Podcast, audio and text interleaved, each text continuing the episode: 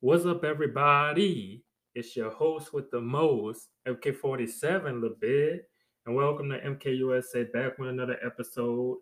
Today we're gonna talk about Argentina winning the World Cup. Yep, they uh beat France. Uh, we're gonna check out this article from CNN real quick. Uh, and it says instant classic. Argentina has won the 2022 World Cup, beating France via penalty shootout in one of the most thrilling finals in tournament history. Messi magic. Argentinian soccer legend Lionel Messi dazzled in his last World Cup match, scoring twice, making tournament history, and finally, finally ho- hoisting a trophy. An inspired comeback led by superstar Kylian Mbappe, France made a stunning comeback to force the final to extra time. Mbappe ended the match with a hat trick. Hold on, let me see. Is there anything else?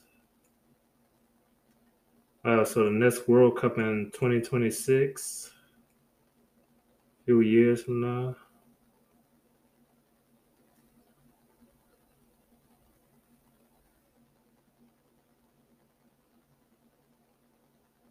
But yeah, uh, Kylian Mbappe, eight goals. Lionel Messi, seven goals, four goals. Oh, uh, hope I'm saying his name right. Alvarez, Argentina, and Oliver Giroud, France. I, I hope I'm saying the name right.